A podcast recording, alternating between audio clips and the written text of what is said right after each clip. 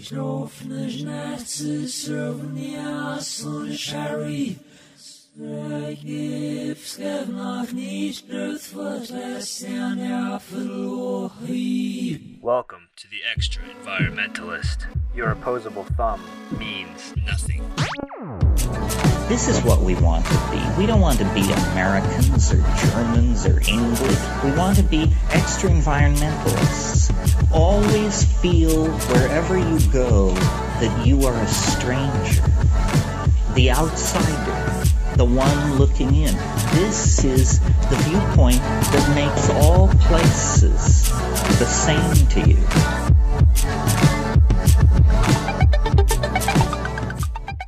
Hello and welcome to the Extra Environmentalist. I'm Seth Moserkatz along with my co-host Justin Ritchie. Hey Seth, it's been a while since our last episode, but uh, we definitely have a good one today. We sure do. We have Kevin Tomlinson, who is the director of uh, the movie Back to the Garden. Flower Power comes full circle. I saw Back to the Garden at the Vancouver International Film Festival here, and I was pretty blown away. It was an incredibly realistic and humor filled look at what it was actually like to move back to the land in the 60s.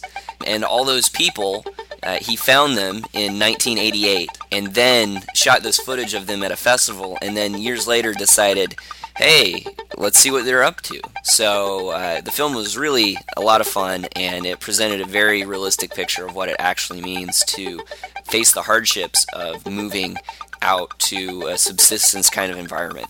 Not just the hardships, though, kind of the benefits as well. Yeah, and the and the benefits too. I mean, it's uh, like I was saying, it's a very realistic portrait of what it's actually like to do it, uh, good and bad. Yes, and in the movie, he, he goes back to those people that he found in, in the 70s and, and he comes back to them in a modern day. He sees what they're up to and says, hey, how your values translate into modern times. And we get a good chance to see how those people are dealing with modern society with the same kind of values that they, they had back in the 70s. How's everything been on on your end? So I've got I got a few jobs opportunities lined up. Right now I'm in Atlanta actually visiting my lady. Yeah, going well. How are, how are things with you, Justin? Great. Vancouver's winter has set in, so it's kind of cold. But at the end of this week, I am flying back to hopefully sunny North Carolina and uh, hanging out for a few weeks with family and friends there.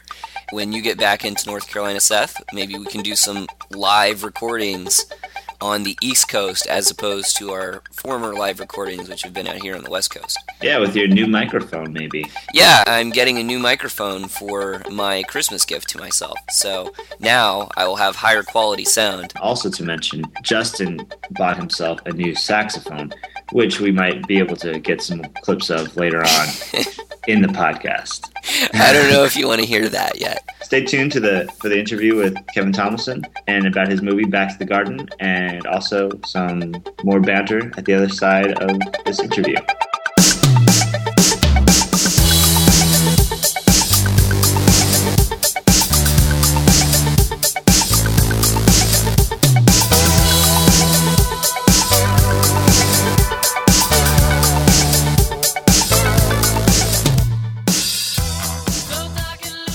Today we're speaking with Kevin Tomlinson, a Seattle based independent producer, uh, director, and cinematographer for over 25 years. He's received numerous Emmys and Tellys for his network news camera work with NBC, ABC, CBS, PBS, and many more. But today we're talking about his recent film, Back to the Garden. So before we start talking about Back to the Garden, is there anything else you'd like to add to your bio? I don't think so. I mean, you wow, that I'm pretty. That sounds pretty impressive to me. Other than the fact that keep in mind this is my this is our first documentary feature film. You know, up till now I've been working for for network news primarily, and lots doing lots of corporate jobs, and yeah, I mean this is really a, kind of a breakthrough piece of work for us, and we're very thrilled about it. Cool. And how many people were on the team put this together? Oh, very small. This is like a, a, such a shoestring budget. You know, this is all self-financed. Basically, myself and my wife, a fantastic young editor named Tim Cash, who I definitely want to give some kudos to here, uh, out of Bend, Oregon. He uh, he really put his own feel on uh, on the on the editing of this film, and and uh, got to give him a lot of thanks. You know, so basically it was like three people doing almost the entire job. So Back to the Garden is a documentary. It started with some footage you shot in 1988 of some uh, people in eastern Washington state living completely off the grid in an almost tribal manner. So in the film, you return to find these people again 20 years later. What were they doing now? The 20 years uh, ago, in 1988, when I first met them, they w- had already been in the eastern Washington area, probably, you know, for, for 10, 15 years, some of them. They came in the 70s from all over the country. Uh, what they were doing 20 years later was something that most people will have to, you know, I, I don't want to spoil the film for, for everyone, so you, you know, I don't want to give away too much of the plot, but let's just say that most of the people were still doing the same things they were when I met them. Wow. Um, I mean, I mean, it really didn't change that much, with some exceptions, and that's what uh, I think. You know, I, I don't want to give away too much. There, there are definitely some people who who left the rural, uh, their rural lifestyle to seek out. Well, let's face it, uh, the, the, the toughest thing these people faced was just lack of funds. I mean, they just there's no money you can't really make it uh, being an organic farmer unless you've got you know, a pretty big operation. So everyone had to try to figure out ways to get by on little, little or nothing. And um, I think that's what surprised me the most is that given these hardships, given the fact that they're in a very uh, isolated rural community with uh, without a whole lot of means for su- financial support, they still managed to stick it out, stay with it, and, and live the lifestyle and walk, basically walk the talk. Can you describe the land a little bit where these people live and what is it, do you think, that you know brings these people together? What unites them and how they live? The area itself is um, it, it's what's called the Okanagan. Uh, also, you're familiar with that up in Canada. It extends over the border into Canada up to I think Penticton and so forth. But it's a beautiful kind of rolling rock, rolling hills area. Very warm in the summer, cold in the winter time, fair amount of snow, but uh, very uh, you know very um, sparse population, small towns. Almost feels kind of like Montana. These folks were kind of living in what I call extended tribal communities a lot of folks uh, see our film and they think, oh, you know, was this was this a commune? No, this wasn't a commune. They were living in the, you know, everyone had their own land, their own property. Got to remember back in the 70s when they came there, farmland was selling for very, very reasonable prices. So uh, a lot of this property was picked up fairly cheap. It was affordable today that would be a much harder thing to pull off. But um, so they got established here. They all lived within about maybe you know within a hundred mile radius of of each other. And I think what sustained this community was their philosophy, their lifestyles. Uh, it was definitely a, a 60s hippie, back to the land culture. What sustained folks was the fact that there were several uh, several organized gatherings yearly that were put on in this community. And that really brought people together on a regular basis so they could socialize, exchange goods, keep in touch with each other, take, you know, child care, babysitting, you know, they all were involved in each other's lives. And um, the Healing Gathering, which is featured in our film, was just one of those events. There's a barter fair that takes place in the fall there's several other get-togethers as well. So I think that's really what was kind of the glue that kept the, this community together. I can imagine that finding all of these people again that you found at this gathering 20 years ago, finding them again was not necessarily an easy task. How did you even track them down? You know, I thought the same thing as well, Justin. I thought it was going to be difficult to find folks. Initially, it, it was a little bit hard because you got to remember, I had not had any contact with these people in the intervening years. So I was in my early 30s when I first met these folks, and I spent, you know, I shot all this footage. And then over the next almost 20 years, this footage sat in my basement, just slowly decomposing. And I, I just never, I never forgot about it, and I always felt there's got to be something there. I know there's some kind of story that needs to be told here, but I just couldn't figure it out at first. And really, when I first looked at this, everything just seemed kind of cliched and and kind of oh well, yeah of course that's what that's what hippies would say you know we're all about peace love and living simply in 1988 i just didn't feel like people were going to you know they wouldn't be open to those ideas that it would be ridiculed you got to remember, uh, you know, our, our president was Ronald Reagan at the time, and American culture was in a whole different context. maybe not so different right. than the Bush than the Bush administration was, maybe. But I just knew that people would not be open to these ideas. It would it would be out of sync with the society at the time. But uh, you know, fast forward 20 years later, and these things had complete. They sounded prophetic to me, and and I just felt like now is the time to bring this out. How did you track them down? Oh, how did I track them down? So when I went back to to find these folks after I got re you know sort of reignited about how prophetic this stuff was and wow wouldn't it be great to find out what they're doing today? I simply went back to the same co-op the same natural foods co-op in the small town of Tonasket where I had originally seen this flyer this handwritten flyer on the reader board announcing the healing gathering. I emailed the manager there and said, you know, I explained who I was and I had this footage, and would it be possible to reconnect with? I had this one person who I was in touch with back then. His name is Jerry Bartels. Jerry had sort of guided me through this whole thing and give and, and championed my um, my uh, willingness to want to to photograph these folks. It all started started with him, and it came full circle to you know reconnect with Jerry. And once I reconnected with him, everything else fell into place. And so it actually surprisingly wasn't that difficult to find everybody after I made that connection with Jerry because uh, then it was like I had the seal of approval. Tell us a little bit about your own story and what kind of led you out to Eastern Washington to find them originally. My own story was, you know, I live in Seattle.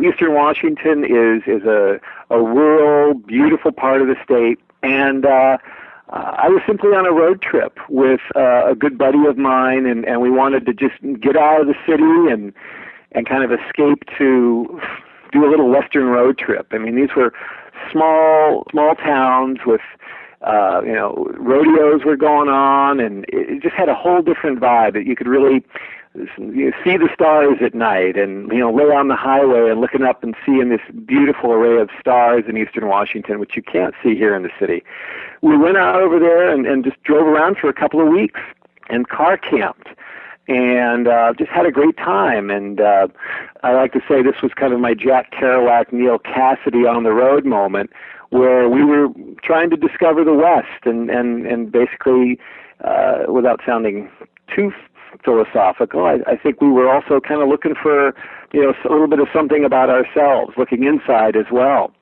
But along the way, uh, as I said, I found this sign, a hand handwritten sign in a in this natural food co-op. You know, I was completely taken in by that, and I thought, God, this sounds like a like a blast from the past, sort of like a a love in or a be in, and here it was 1988 instead of 1968, of course. So um, that's how it all got started. But we were just young guys, just stretching ourselves and and trying to in, you know encounter the, the rural west, and so it was completely coincidental. I know what you mean. Actually, I used to live in North Carolina, not too far away from Seth, and I came out here to British Columbia and kind of experienced the driving through the West for the first time.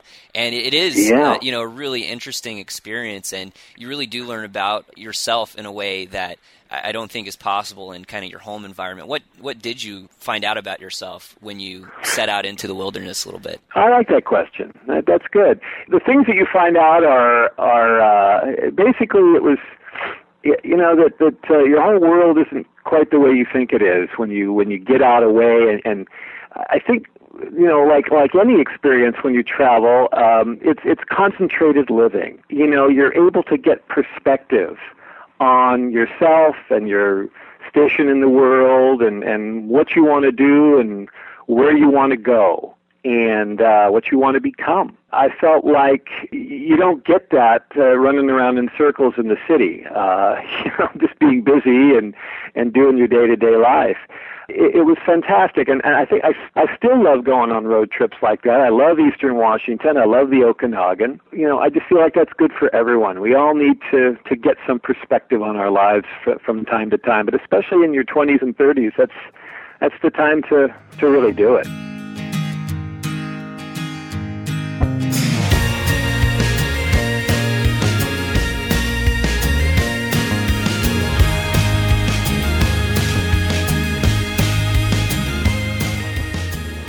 If you're just joining us, we're speaking with Kevin Tomlinson, director of Back to the Garden, on the Extra Environmentalist. So we're going to play a clip from the, the film now. In context, uh, it has to do with the way that these people live that, that you were talking about in, uh, just a minute ago. So we'll play the clip Thanks. and then we'll go from there.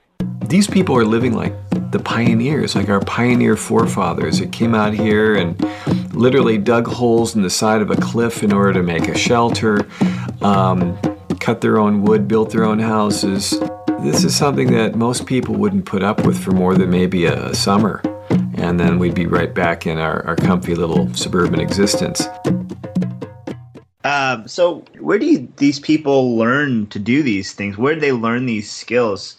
Um, I mean, digging a hole in the ground and building a house is, is one thing to talk about in theory, but when you actually get out there and do it, it's kind of different. You have a lot of different life skills to learn and your survival skills. Did they have any influences in in learning these things, or were there any books or things that people are reading? Yeah, there were, uh, Seth. And in fact, that's a great question in the sense that a lot of these folks were not prepared for this kind of arduous lifestyle living out in the country where you know, you, you basically have to provide for yourself. You can't just go down to Home Depot or the local hardware store. You, you really need to be able to have a, be able to wear a lot of hats and have a lot of skills, which is why I refer to, you know, the, this lifestyle that these hippies were living. Uh, was more like our grandparents' lifestyles than our own. Uh, you know, very much of a pioneering lifestyle where, you know, like almost like homesteading where you have to have some some building skills. You have to know how to pound some nails and measure and and be able to uh, construct a house that's going to keep you warm in the winter and keep the rain out of your house.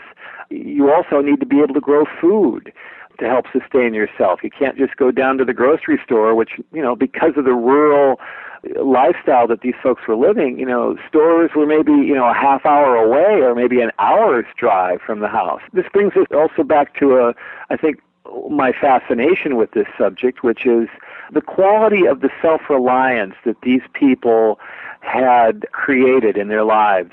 I, I was very taken with that whole idea of being self-reliant and being able to, to basically take care of yourself and there's something really valuable there in that in, in that ability to be able to provide for yourself to build a home to grow food to establish a, a, a very strong sense of community and to be happy with that. You know I, I think there's a real value and there's a real lesson in that that I think a lot of us maybe living outside of that lifestyle um, don't really understand until you're there.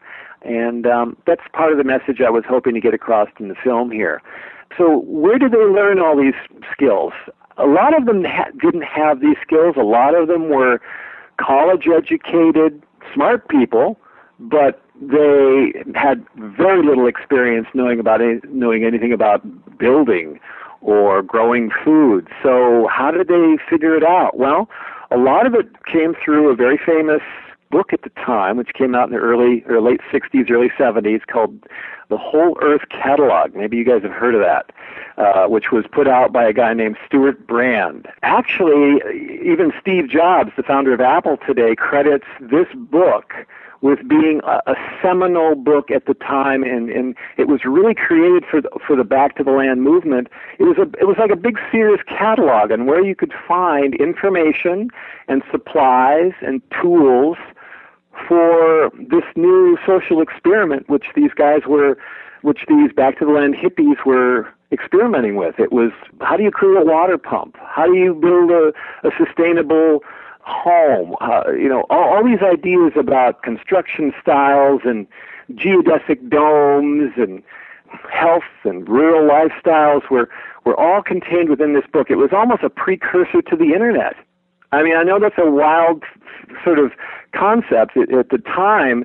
Stewart Brand, I read in, in, in interviews later, said he was looking for a way to help these these friends of his who were out there trying to establish communes in New Mexico and California and all over the United States and even into Europe and Canada at that time. This was an this was a very important book. It was a resource which a lot of people used in order to find out where to get these supplies and equipment. Books, other books. So uh, uh, that's really where they got the experience. And of course, you learn from from other friends as well who are out there doing the same thing you're trying to do. It was just putting one foot in front of the other. So you talk about Stewart Brand and his Whole Earth catalog. For people growing up, you know, in, in suburbia, I doubt they even had this this kind of lifestyle in their imagination. How did people go from living in suburbia, you know, reading this catalog to making the life choice to go out into nature and create this Yeah. life? I think there was a very strong component of romanticism involved in all of this. There was a yearning that, you know, maybe this isn't what life's all about living in growing up in the suburbs or being in a city. And I think, you know, the the music at the time again, this is this all kind of happened back in the 60s. The, the the society felt that we needed to go through some real changes as a as a country and as a society. A lot of these folks who who left the cities to build their own homes and live in the country, I think there was a very romantic feeling about getting back to the earth, growing your own food, growing organic food.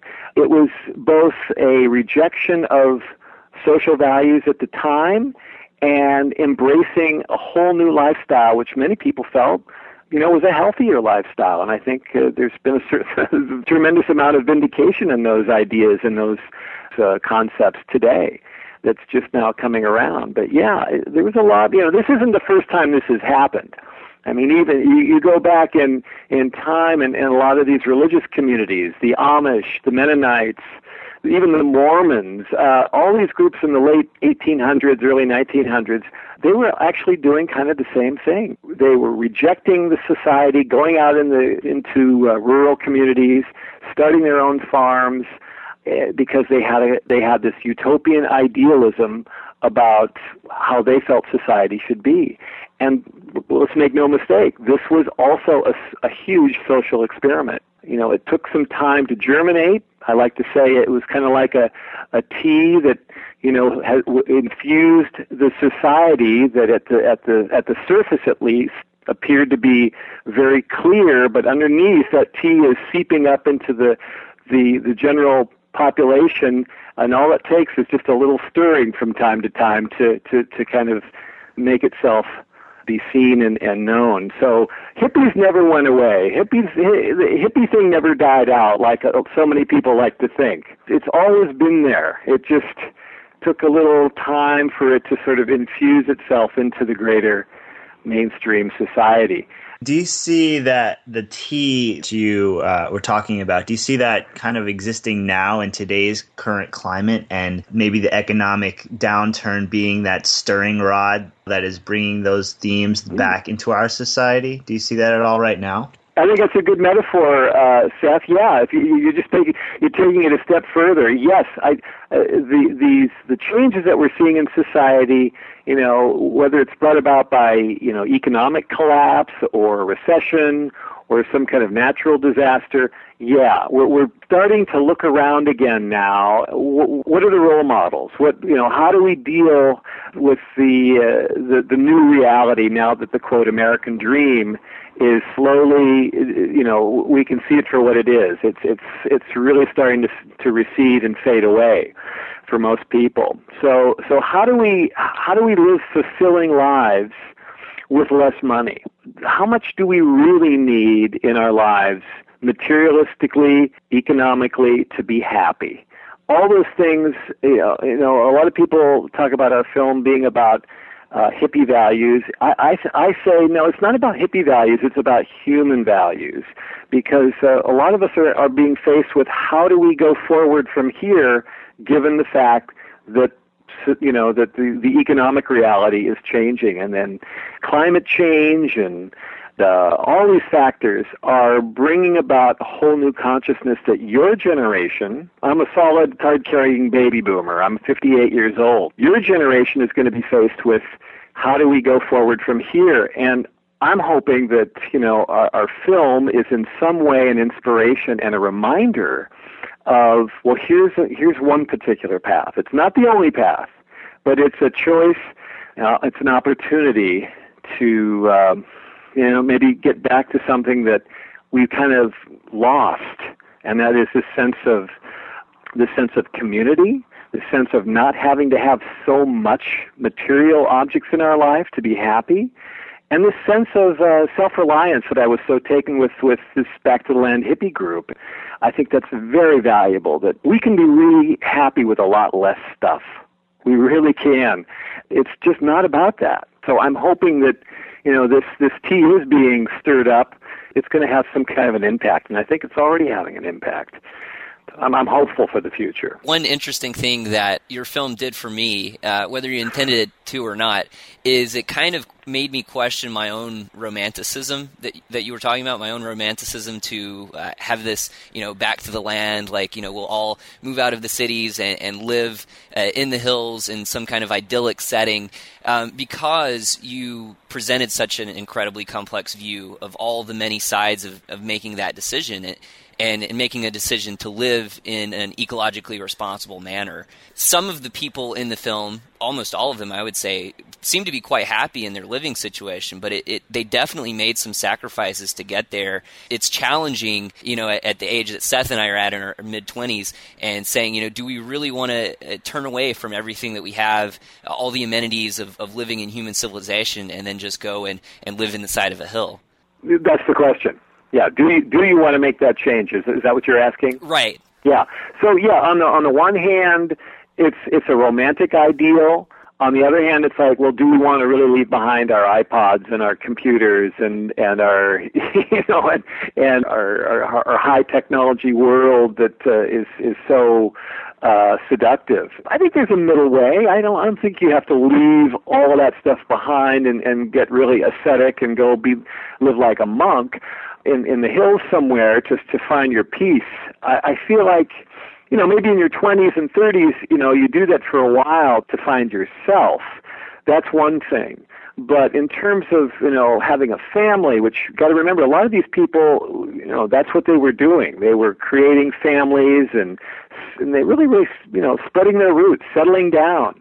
So life is uh, moving at a much slower pace out there. It, I think that's one of the reasons they chose to live in the uh, in this sort of rural isolation. I like what one of our characters says in the film. You know, we weren't isolating ourselves from mainstream society; we were insulating ourselves they chose to do this with uh, with real resolution because they wanted to have time to really think about what was the right direction for them to go in.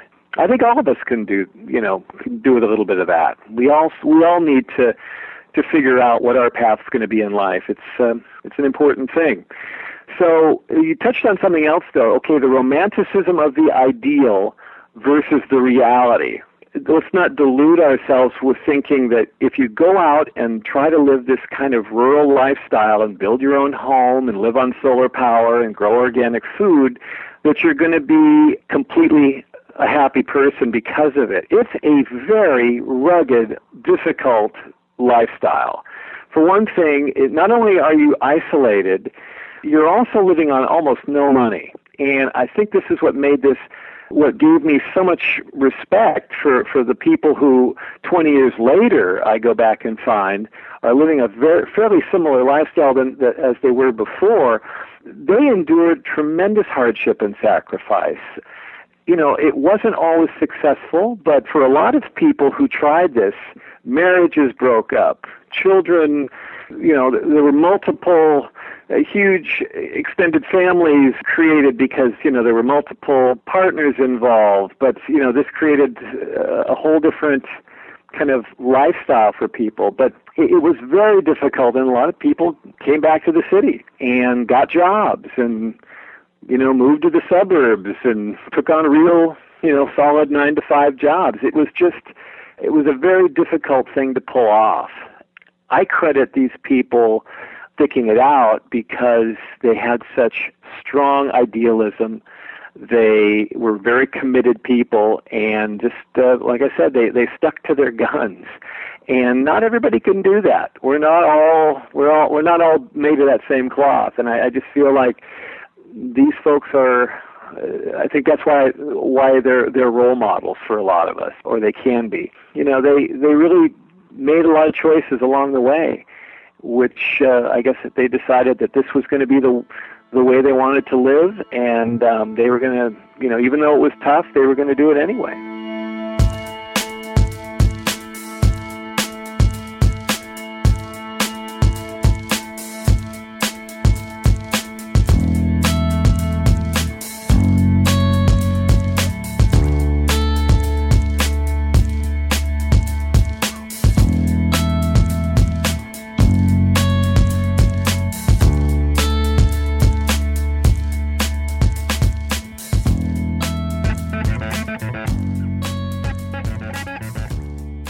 You're just joining us, we're interviewing Kevin Tomlinson from Back to the Garden. One of the keys to our modern lifestyle, of, of course, is money. So I'm going to play a clip here about money and, and then we can go from there. I lived for years of my young adult life. I remember a, quite a period of time where my average income was $2,000 a year. I worked, in comparative terms, I worked for two months of the year for money, and 10 months of the year I did whatever I wanted to.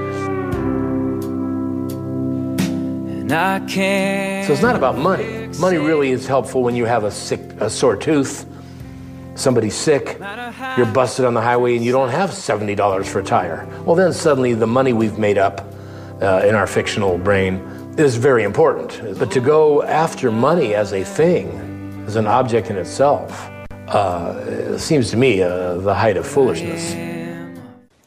Right. So, how did these people get by on such little money? How did they get by on such little money? I think that sense of community I referred to before, I, I think a lot of it had to do with helping each other out when they didn't have a lot of money, you know, getting together, making food together, you know, sharing sharing whatever you grew out of your garden together, sharing child care duties all those things uh, that you do when you do, when you can't afford to actually spend cash uh, is how they you know what they had to resort to.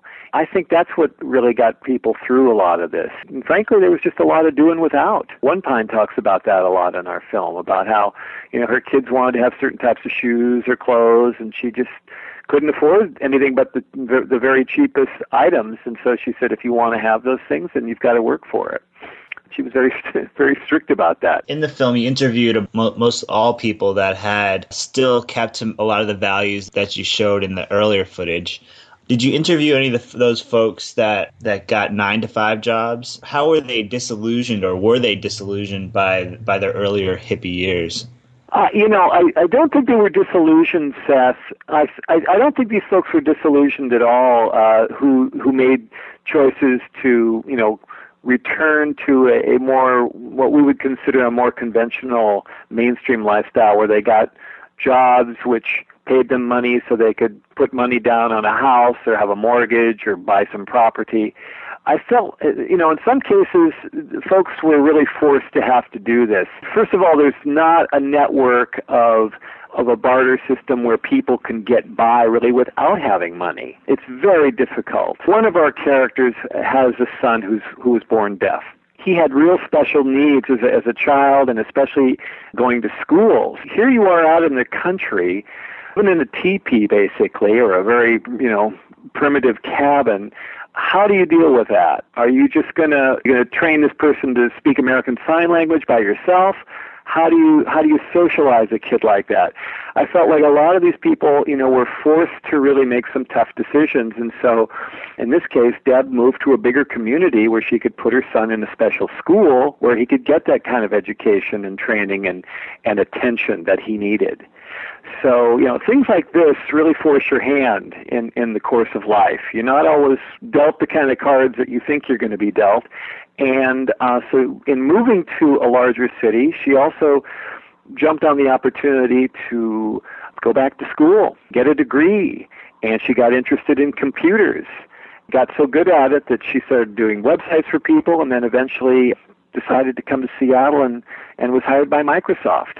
That's one of the stories in our film, and I'm not going to tell you too much more about that. I don't want to spoil the story for you, but you know, this this this is uh, not untypical from from what happened to a lot of the folks who wanted to live that lifestyle, but found it very difficult to raise families in that context because it's it's uh, it's very difficult. So that kind of goes into my next question with Deb. Do you think that it's possible to use the money that we earn in the nine to five city lifestyle and spend it effectively to further some of the goals and some of the aims of getting closer to nature? Can you transfer that wealth into helping you move closer to nature?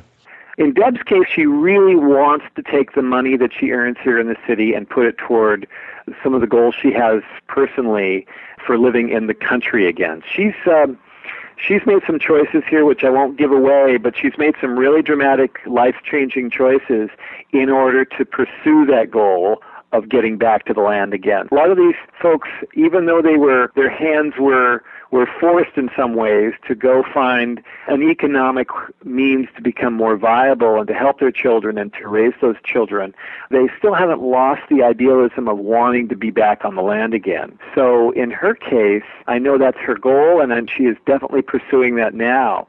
So yeah, I think it's all it's just a matter of the choices you make in life. You know, if if you want to take that money and you know buy a home in the city, that's that's one choice. If you want to take that money and and buy and build a, a, a home out in the country, that's your choice too. And I think she's very mindful of channeling her resources into making her herself a a better lifestyle living out in the country. You got to remember, a lot of these people are getting into their middle-aged and older. They're in their 50s and 60s, and one of the people we interviewed is actually in her 70s. So pretty soon, in the next 10 years, some of these folks are going to be faced with how do they deal with, you know, getting older? Are they going to be going into assisted living and senior homes? I have a feeling that they're going to be making choices that are very similar to the idealism of their youth and having almost like eco villages of senior centers where it's more of a communal situation. And uh, I definitely see that as a possibility for a lot of these folks going forward. First of all, it's just going to be a lot more economical I think it just fits along with their philosophy and their lifestyles kind of moving from money in into one of the characters in the film that I wanted to talk about. I think it was it was Geoffrey Stonehill who said that out of all the species on the planet, human beings are the only ones dumb enough to pay rent. He was so insightful, eh, like uh, and hilarious too. In the scene where he was uh, in the grocery store and he said that the camera crew that was with him uh, was for America's Most Wanted or something like that. yeah. how, how did you not laugh uncontrollably when filming him? well, Jeffrey's quite a character. I can always judge an audience whenever we sh- we show our film at film festivals. I can always judge how receptive an audience will be based on how they respond to Jeffrey because he's uh, he's so funny and yet uh, quite intelligent and uh, and gifted and uh, erudite. He's he's a, a wonderful person.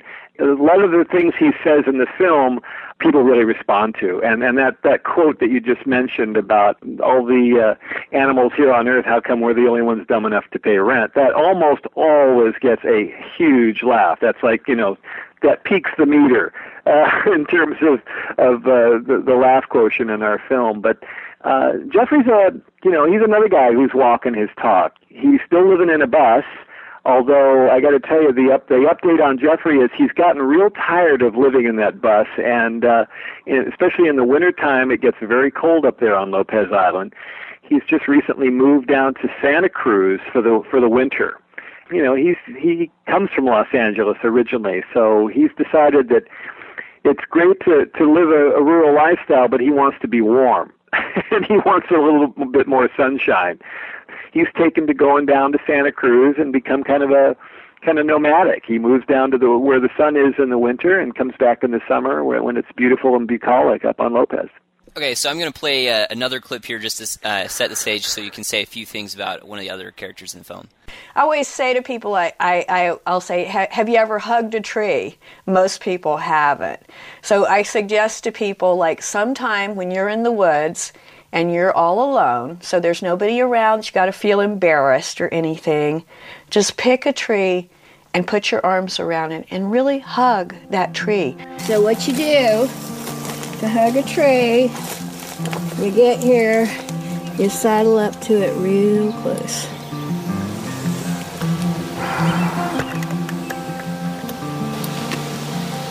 You have to do it for a little while.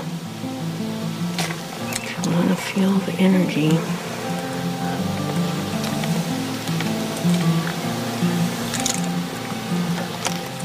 Thank you. Trees are friends. It's fine. I mean, I've spent years with some people thinking I'm totally wacky. And at this point in my life, I don't really care that much.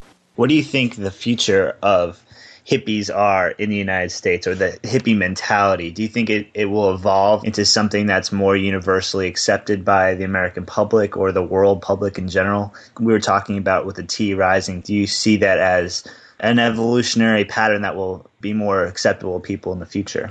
Yeah, I think that the the future of the flower power movement and uh, the whole '60s generation.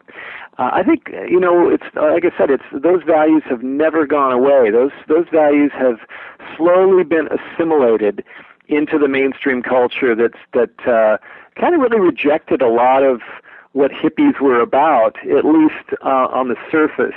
But uh, you know, I mean, w- one of the reasons I uh, I, I made this film was to broaden the stereotype of what what hippies are thought to be. I felt like the the stereotype out there was really more, uh, you know, the sort of the Cheech and Chong up in smoke stuff, where you know, if, you, if you're a hippie, then you know you got to have tie dye and smoke pot, and you're not very engaged, and you're kind of just dropping out. Well, I felt that was completely, you know, simplistic, and um, I think that that's the, the, the whole the values of the 60s really, really never went away. It just kind of went underground toward, you know, through the, the, the eras, eras of conservative politicians and, um, and tremendous economic growth in this country. But we're, we're, we're, we're suddenly we're getting back to the future. I mean, we're, we're coming back to a lot of those values that have, uh, have been talked about so much uh, one of the quotes I like to use in describing uh, what those values have have been and where they are today is a, a friend of mine named Mark Rudd, who was an anti-war activist uh, during the 60s. He says, if, if you like natural organic food, thank a hippie. If you use alternative medicine, acupuncture, and massage, thank a hippie. Uh, if you're into Eastern spirituality, yoga, meditation, Buddhism, the Dalai Lama, thank a hippie. Uh, do you want to save the earth for future generations? Have you had enough of war and consumerism? Thank a hippie for starting the conversation. So, you know, all of that is really about saying, look how much these values have already been assimilated into mainstream society. Back in 1988, when I first met these people, it was a healing gathering. What does that mean? It means that everyone was there to to share and spread natural healing arts. And at the time, you know, there was there was an Indian sweat lodge set up. There was Reiki therapy. There was a, a tea kitchen out there that featured, you know, natural teas, and uh, everything was communal. And so it was just this this very, very warm and beautiful vibe there that um, I was very taken in by. You know, at the time, all these healing arts were being practiced. Uh, there was a little thing there called yoga that you know in 1988 was kind of a new kind of Eastern, almost religious, pseudo-religious practice you know that was being shared and practiced at the healing gathering and today i'm just kind of shocked in a way that you know you go down Main Street and there are yoga studios on uh, on quite a few corners where where I know that the rent is is pretty pretty expensive. I have a favorite expression, guys, and that, is what's fringe today is mainstream tomorrow. And that's certainly true of, of a lot of these ideas and concepts that, like I said, in the 60s were, were very remote and very fringe in terms of what mainstream America was ready to, to, to do. So maybe they weren't hippies; they were just pioneers. Everyone who who was considered a hippie, they were really just pioneers. Well, I, I guess it's all a matter of context. I, pioneers in, in the sense that you know they were trying, they were on the forefront of trying new things, and it worked out. And uh, you know, th- th- there was something to what these people were saying, and and uh, it always takes a little bit of somebody's got to be out there on the on the front of the line scouting and uh checking out you know what the what the new frontier is going to be like. And um i give the uh, the 60s and their their ideas of of wanting to completely change society you know rebelling against conformity i give that a lot of credit for the changes that we're seeing today. It's just uh it's just an ever changing continuum. This land is your land land is my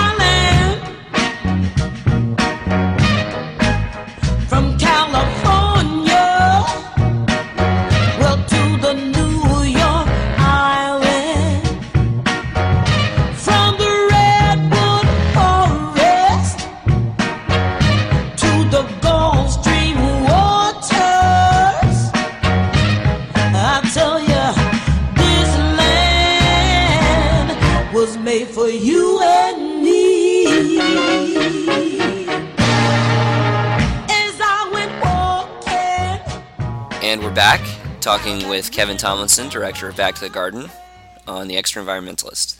Uh, What advice do you have for the next generation of people that might want to move back to the land, having having seen it, you know, develop over all these years? Uh, how do you get started as someone who's maybe in their earlier mid twenties? What, what advice do I have for folks who are thinking of getting back to the land today? Hmm.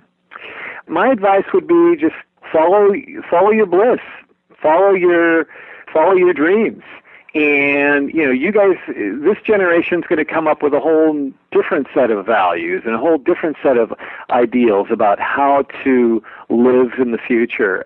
You know, right now I think uh, there's there's a lot of emphasis upon eating healthy. I mean, look at the tremendous changes we're seeing now in uh, the emphasis on what kind of food that we eat. Uh, vegetarianism, you know, veganism, uh, all these all these ideas about factory farms. Uh, these would have been unheard of. These wouldn't have been even questioned 30, 40 years ago. It's um, I think you guys are going to live in a world where things move a lot faster, of course, because of technology. But I think there's going to be a lot more thought about how we live healthier, uh, more sustainable lives. We're going to have to do that because uh, we're endangering our own existence. As a, as, as a lot of famous scientists have said, you know, saving the Earth isn't about you know saving the planet because the planet's going to survive. It's the human race that's going to pollute itself and and and extinguish itself if we continue on this path of of uh, overconsumption of of our planet's limited resources. We we have to figure out how to do that. I think the future is going to be filled with with um, fights over instead of oil, it's going to be over resources like water. That's going to be the next oil. Uh, because these are limited resources and overpopulation and climate change, all those things are really forcing our hand to, to take another look at how, how do we go forward uh, as a planet globally, you know, thinking globally about existing here on Earth. Uh, that's going to be the next challenge. I'm glad that these ideas are out there, and I think they're. I hope they're inspiring to people yeah, we'll just see. I, I just I have a lot of optimism about your generation. Uh, it's up to you guys now to figure out and how to go forward. And and I think that you know hopefully that that the folks in our film have uh, Uh, are, are some inspiration to you guys. And and I'm, I'm very happy that that you were able to see our film and and think to yourself, how can we learn from this? That's that's great. I do think that our generation is getting a lot from what your movie talks about, and I think that's really, really good stuff. Just kind of in wrapping up, how can anyone listening to our podcast view your film or obtain a copy for themselves? Please uh, go to our website at www.backtothegardenfilm.com. We sell copies of our film on the website. You can also check out our Facebook page there if you're interested in you know being kept up to date with where we're going with the film, film festivals. We're going to be broadcasting on on uh, television here in Washington State in January. We've been picked up as a part of what's called Real Northwest, which uh, our film will be airing on January 27th on KCTS. It's the local PBS affiliate here in Seattle, so we're very thrilled about that you know, there's just lots of ways to to to get involved. If you want to go to the Facebook and the and the web page, great. I mean, that's where you're going to find out the most about what other people are saying and get a sense of community there. Really hope your film does, uh, you know, really well, and I hope that a lot of people watch it. Uh, is there anything else that you'd like to leave us with, just on closing? Anything else that we didn't talk about that you want that you want to mention? I think we got most of it out. You know, I, I wanted to definitely make the comment about Uh, broadening the stereotype about what hippies are. And we talked about that. We talked about, you know, the idealism of the 60s, where it where it's going going forward. I love the fact that you guys picked up on the, the whole finding your own path and and how it's important to to go out and explore the outside of a outside of the suburban and urban areas so that you can get a sense of the perspective on your own life. So I think I think we covered it. I got to tell you that after we watched the film, we went out into that Pacific Spirit Park that's right next to Justin's house. I was visiting him last week, and we found a tree that we both liked, and we both gave that tree a hug. Great. you know, I, I, I want to say one thing about that scene. Can do we have time for that? Uh, yeah, sure. yeah, go ahead. yeah. Okay, you, you played a section of our film where, where One Pine is demonstrating how to hug a tree when I shot that, that was completely unplanned. First of all, I didn't know she was going to do that. But once I shot it, I, I said to myself, "That's in the film." I, you know, I know that that scene is going to be in the film. But once it was edited in, I really felt like I wonder how people are going to respond to this tree hugging scene because it's you know we all have this stereotype of of, of okay hippies are tree huggers, right? Granola eating tree huggers. And i thought people are, are people going to laugh at this? Are people going to like be snickering when this is showing?